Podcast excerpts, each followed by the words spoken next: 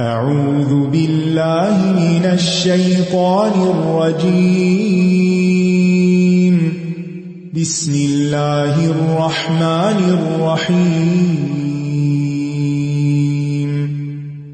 الحمد لله رب العالمين. الرحمن الرحيم. مالك يوم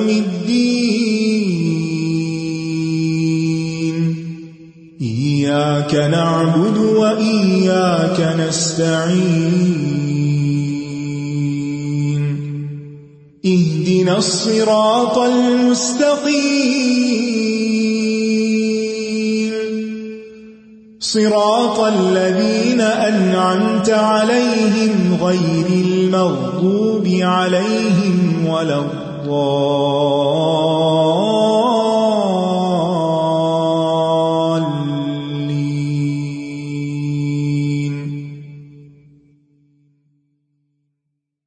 السلام علیکم و رحمۃ اللہ وبرکاتہ۔ نحمد ونسلی علی رسول کریم اما بعد، فاعوذ باللہ من الشیطان الرجیم، بسم اللہ الرحمن الرحیم، رب اشرح لی صدری ویسر لی امری، واحلل عقدۃ من لسانی قولی۔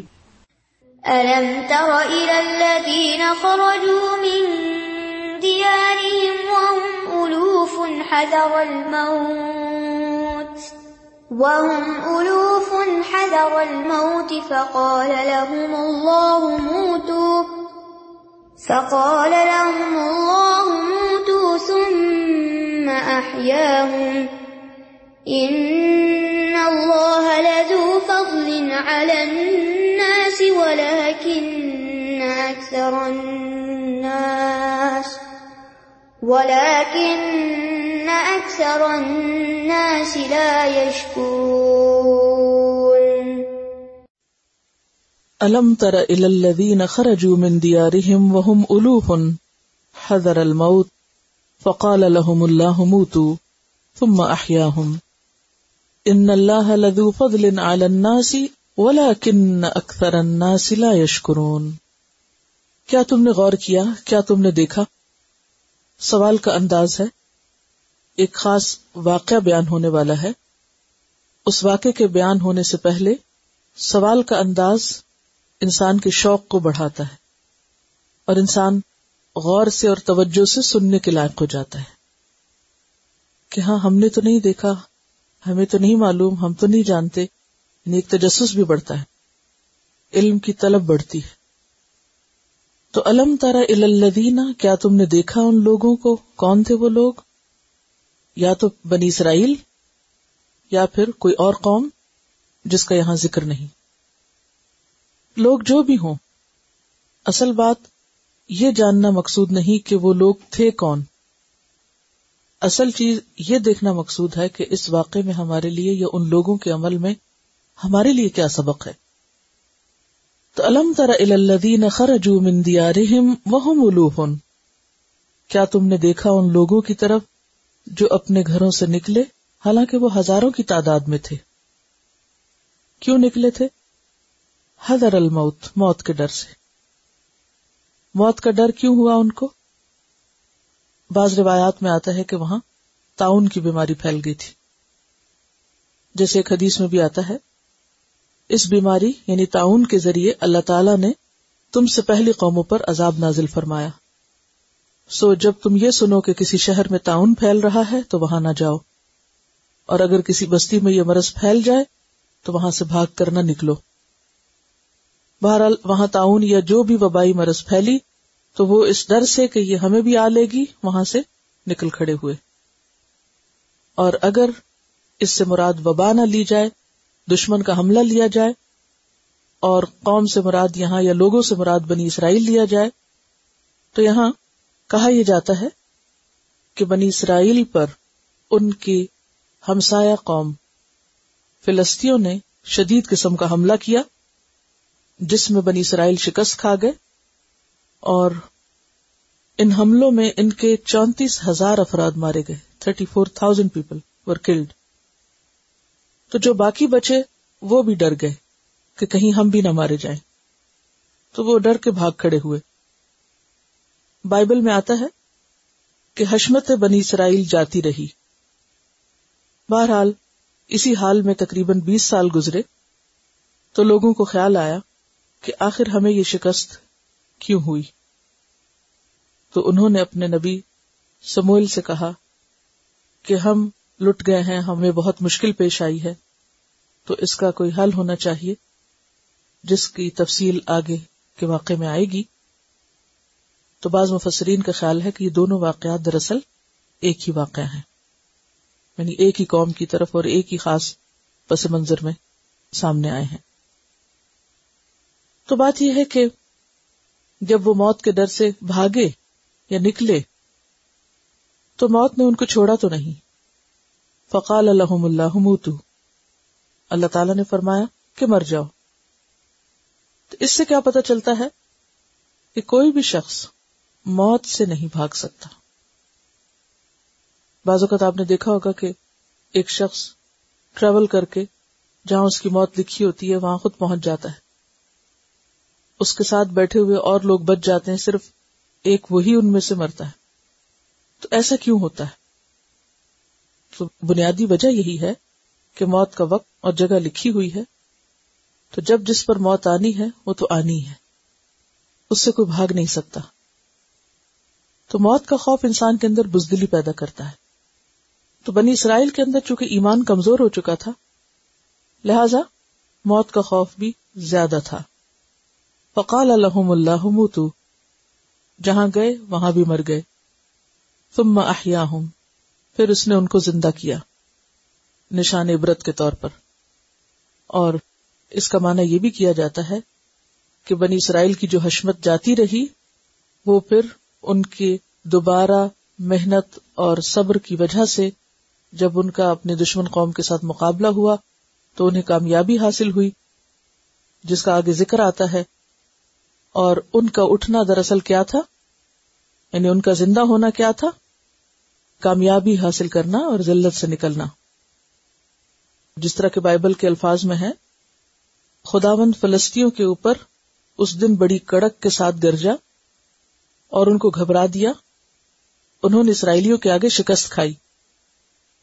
اس سے یہ پتا چلتا ہے کہ مرنے سے مراد بنی اسرائیل کی حشمت کا جاتے رہنا اور زندہ ہونے سے مراد بنی اسرائیل کے دشمن کا شکست کھانا۔ اور ان کا دوبارہ عروج پکڑنا۔ ان اللہ لدو فضل الناسی بے شک اللہ تعالیٰ اپنے بندوں پر بڑا فضل کرنے والا ہے۔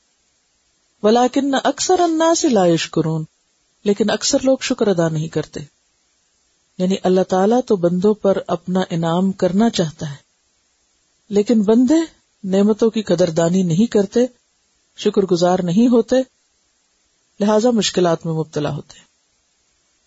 کیونکہ کسی بھی ملی ہوئی نعمت پر شکر کرنا نعمت میں اضافے کا سبب بنتا ہے۔ نعمت کی بقا کا سبب بنتا ہے۔ یعنی نباز اوقات انسان دیکھتا ہے نا کہ وہ کسی خاص چیز کا طلبگار ہوتا ہے اور وہ اس کو نہیں ملتی۔ تو کیا ہوتا ہے؟ اس کے اندر ایک فرسٹریشن اور ایک غصہ اور ایک غم آنے لگتا ہے۔ تو ایسے میں انسان پھر کیا کرے؟ اس کو یہ سوچنا چاہیے کہ مجھے کیا ملا ہوا ہے۔ میرے پاس ہے کیا؟ تو جو اس کے پاس ہے، اس کی قدردانی کرے۔ بجائے زیادہ حاصل کرنے کی فکر میں، جو ہے، اس کو بھی کھو دے۔ دیکھے نا کہ بازو کا مثلاً مال ہے۔ یہ کوئی بھی چیز جو آپ چاہتے ہیں، وہ آپ کو اتنی نہیں ملی جتنی آپ چاہتے ہیں۔ لیکن کچھ ہے۔ تو آپ ناشکری کیا کر رہے ہیں آپ؟ کہ وہ جو تھوڑی ملی ہے اس کو بھی بھول گئے اور اس کی بھی قدردانی نہیں کر رہے۔ صرف اس انتظار میں کہ زیادہ ملے تو میں راضی ہوں۔ اور اگر میری مرضی کی نہیں ملی تو میں ناراض ہوں پھر۔ تو یہ جو ناراضگی ہے اور یہ جو شکایت ہے اور یہ جو شکوا ہے، یہی ناشکری ہوتی۔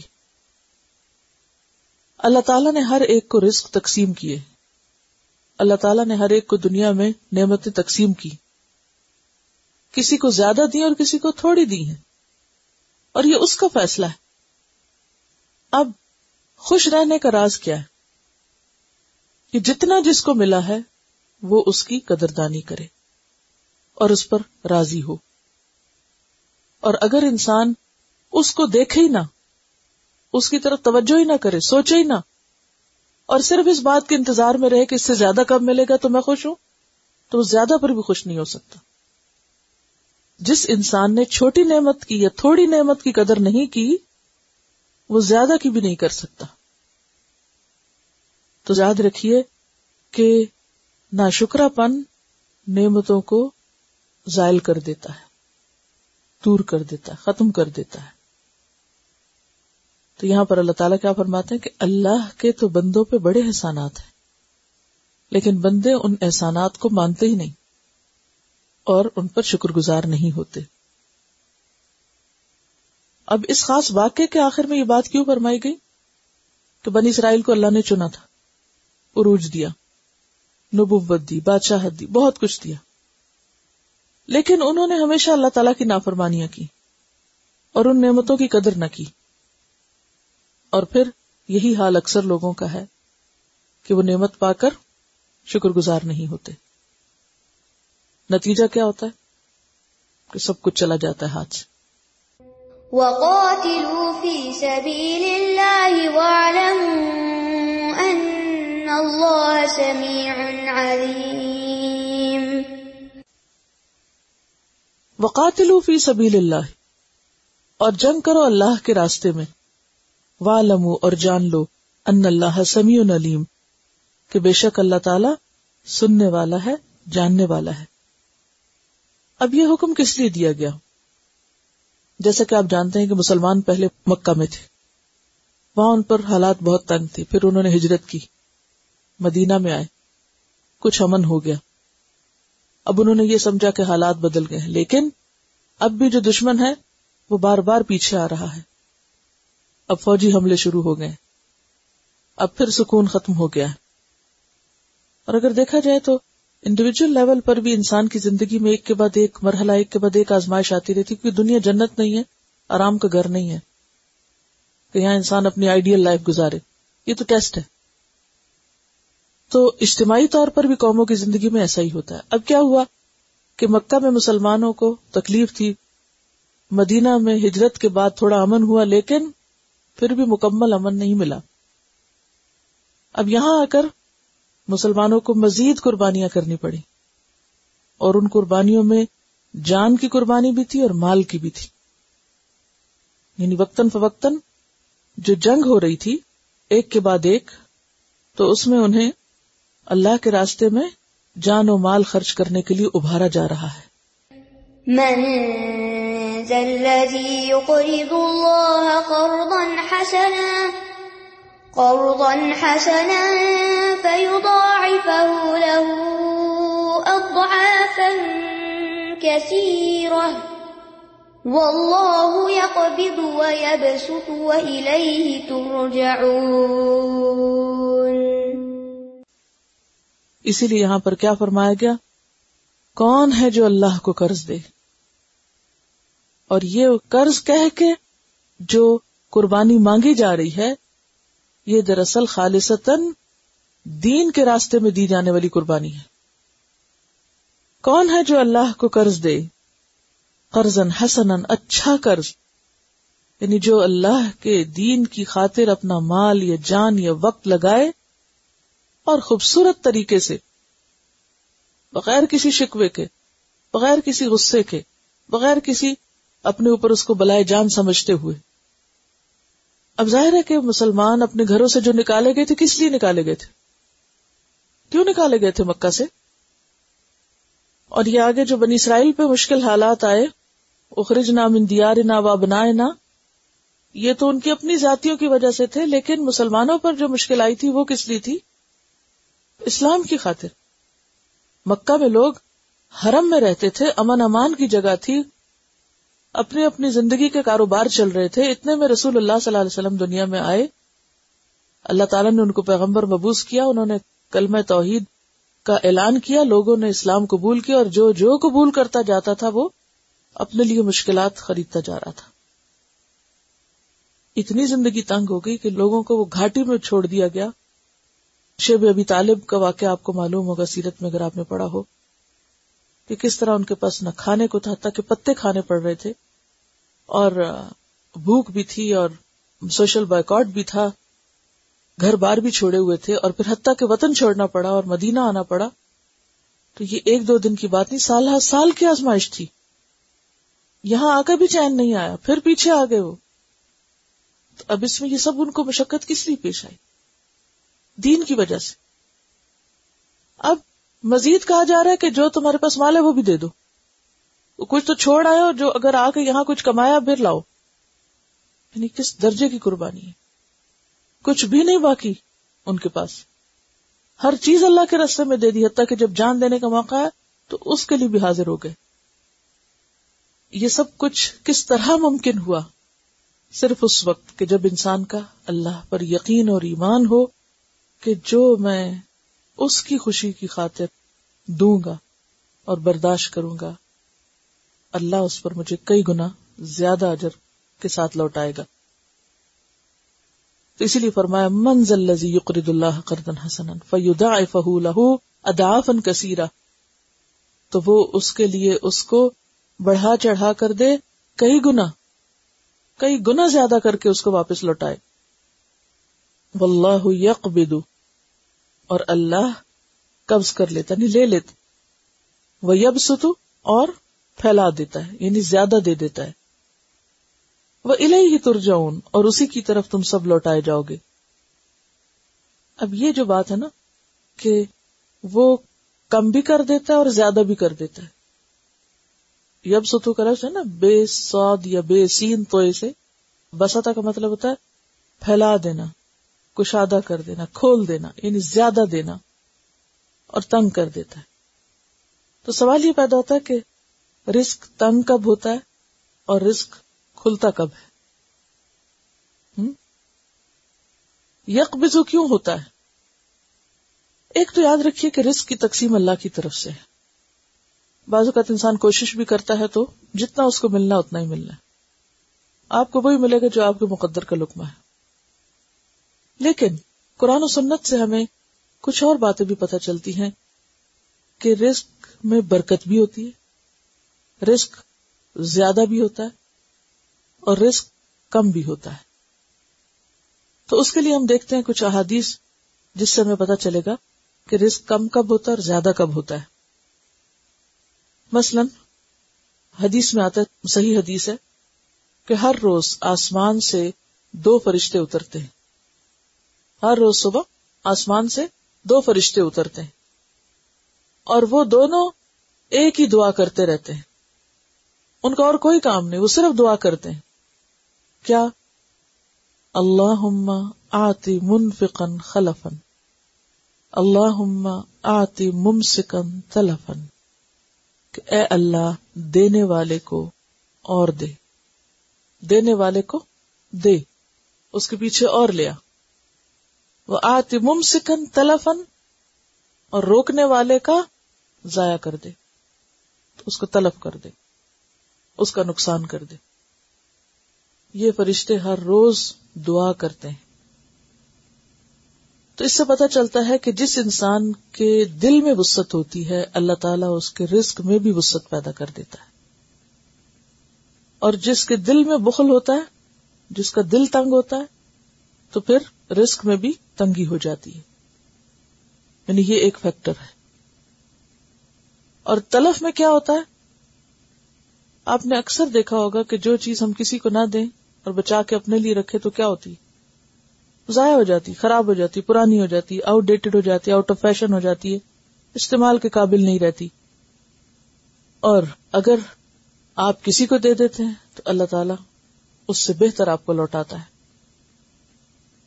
پھر اسی طرح حدیث میں فیاض اور بکیل شخص کی مثال اس طرح بیان کی گئی کہ جیسے دو لوگ ہوں اور دونوں نے اپنے اوپر لوہے کی کمیز پہنی ہوئی ہو۔ جیسے زرا ہوتی نا زرا پہنی ہوئی ہو۔ اور ان کے ہاتھ جو ہیں وہ یہاں جکڑے ہوئے ہوں یعنی سینے سے بندھے ہوئے ہوں۔ تو ان میں سے جو خرچ کرتا ہے اور ہاتھ پھیلاتا ہے، دیتا ہے تو اس کا ہاتھ کھلنے لگتا ہے۔ تو وہ جس طرح جس طرح دیتا جاتا ہے، اس کے اوپر جو لباس ہوتا ہے وہ بھی کھلتا چلا جاتا ہے۔ اور جہاں تک دیتا ہے، زیادہ بڑھاتا ہے تو اس کا لباس بھی بڑھ جاتا ہے۔ حتیٰ کہ حدیث میں آتا ہے کہ اس کے انگلیوں تک کو ڈھانپ لیتا ہے اور پاؤں کے پور تک ڈھانپ لیتا ہے یعنی وہ پورا اللہ کی حفاظت میں آ جاتا ہے ایک طرح سے۔ یعنی وہ صدقہ اس کے لیے پروٹیکشن بن جاتا ہے۔ یعنی جتنا وہ دیتا اللہ تعالیٰ اتنا ہی اس کو بھی اور دیتا ہے۔ اور جو بکیل ہوتا ہے، جب بھی وہ دینے کا ارادہ کرتا ہے تو اس کا دل گھٹ جاتا ہے، لہٰذا وہ لباس کھلنے کی بجائے اور تنگ ہو جاتی ہے۔ یعنی سینے کے ساتھ ہاتھ بندے ہونے کا مطلب کہ جو جو وہ بخل زیادہ ہوتا ہے، وہ شخص سکڑ جاتا ہے یعنی رسک بھی ساتھ سکڑنے لگتا ہے۔ تو زیادہ ہونے کی بجائے کم ہو جاتا ہے۔ تو اللہ یک بزو و یب ستو اور یہ اللہ ہی کے ہاتھ میں ہوتا ہے، کسی بندے کے ہاتھ میں نہیں ہوتا۔ کوئی کسی کے لیے زیادہ یا کم نہیں کر سکتا، یہ اللہ ہی کے ہاتھ میں ہے۔ اس کے شان نزول میں ایک روایت آتی کہ جب قرآن پاک میں یہ آیت نازل ہوئی کہ مسل الزین فکون اموال فی سبیل اللہ کمس الحبت امبت سبا سنابلا فی کل سمبلت میں اتحبا کہ ان لوگوں کی مثال جو اپنے مال اللہ کے راستے میں خرچ کرتے ہیں، اس کی مثال ایک دانے کی طرح ہے کہ جس سے سات بالیاں نکلے اور ہر بالی میں سو دانے ہوں اور اللہ تعالیٰ جس کے لیے چاہتا اور بڑھاتا ہے۔ تو آپ صلی اللہ علیہ وسلم نے دعا کی کہ یارب میری امت کو اس سے بھی زیادہ دے۔ تو اس پر اللہ تعالیٰ نے فرمایا منز اللہ جی کہاں ہے زیادہ لینے والے؟ کہاں رہتے ہیں وہ؟ کون ہے؟ یقرد اللہ قردن حسن جو بغیر کسی مفاد کے صرف اللہ کے دین کی خاطر قربانی کریں اور اللہ کو قرض حسنا دے اور اچھی طرح دے۔ فیدا فلح ادافن کثیرا اب یہ جو ادافن کثیرا ہے، یہ ان لمیٹڈ ہے۔ کہ وہ پھر ان کے لیے اتنا بڑھائے جتنا وہ سوچ بھی نہ سکے۔ بہت زیادہ بڑھائے۔ اور بڑھاتا بھی اللہ ہے اور گھٹاتا بھی اللہ ہے، واللہ یقبض و یبسط۔ اللہ ہی قبض کرتا ہے اور اللہ بھی بڑھاتا ہے۔ اور جیسے کہ حدیث میں آتا ہے ماں نقصت صدقت من مال۔ یعنی صدقہ دینے سے مال کم نہیں ہوتا۔ دینے سے کم نہیں ہوتا۔ جیسے ایک اور حدیث میں آتا ہے کہ جب کوئی حلال کمائی میں سے ایک لکما بھی اللہ کے راستے میں خرچ کرتا ہے تو اللہ تعالیٰ اس کو اس طرح پالتا اور بڑھاتا ہے جیسے تم میں سے کوئی اپنے بچھیرے کو پالتا ہے۔ بچھیرا کیا ہوتا ہے؟ گھوڑے کے بچے کو کہتے ہیں۔ بچڑا میں نے نہیں کہا، بچھیرا کہا ہے۔ بچڑا گائے کا بچہ ہوتا ہے۔ تو وہ جیسے تم میں سے کوئی اپنے گھوڑے کے بچے کو پالتا ہے، حتیٰ کہ ایک لکما عہد پہاڑ برابر ہو جاتا ہے۔ لکمے کا کیا بن جاتا ہے؟ اوہد پہاڑ۔ لیکن لکما دینے کی توفیق بھی تو ہمیں ہو۔ اور پھر یہاں خاص طور پر جو قرض کا لفظ استعمال ہوا تو حدیث میں قرض دینے کی بھی فضیلت بیان ہوئی۔ حدیث میں آتا ہے، کل قرض صدقہ۔ ہر قرض صدقہ ہے۔ یعنی جب کوئی انسان کسی کو قرض دیتا ہے تو واپس دنیا میں تو اتنا ہی ملتا ہے، اتنا ہی لوٹتا ہے۔ لیکن اللہ کے ہاں ہر روز اس کے برابر کا جتنا کسی نے دوسرے کو قرض دے رکھا وہ صدقہ لکھا جا رہا ہوتا ہے۔ اور ایک اور روایت میں آتا ہے، ایک دفعہ کا قرض دو دفعہ صدقے کے برابر ہوتا ہے۔ یعنی قرض کا ایک روپیہ اور صدقے کا ایک روپیہ۔ اجر میں قرض کا جو روپیہ ہے، وہ دگنا ہوتا ہے۔ کیوں؟ صدقہ تو جب انسان دیتا ہے نا، تو اس کے دل میں ایک اطمینان، تسکین ہوتی ہے کہ میں نے اپنا صدقہ دیا ہے اور میرے لیے یہ فائدہ مند ہے اور اس کا مجھے ادر و ثواب ملے گا اور ایک اور کیفیت ہوتی ہے۔ اور پھر صدقہ دے کر انسان فارغ ہو جاتا ہے، بھول جاتا ہے نا، دیا ختم۔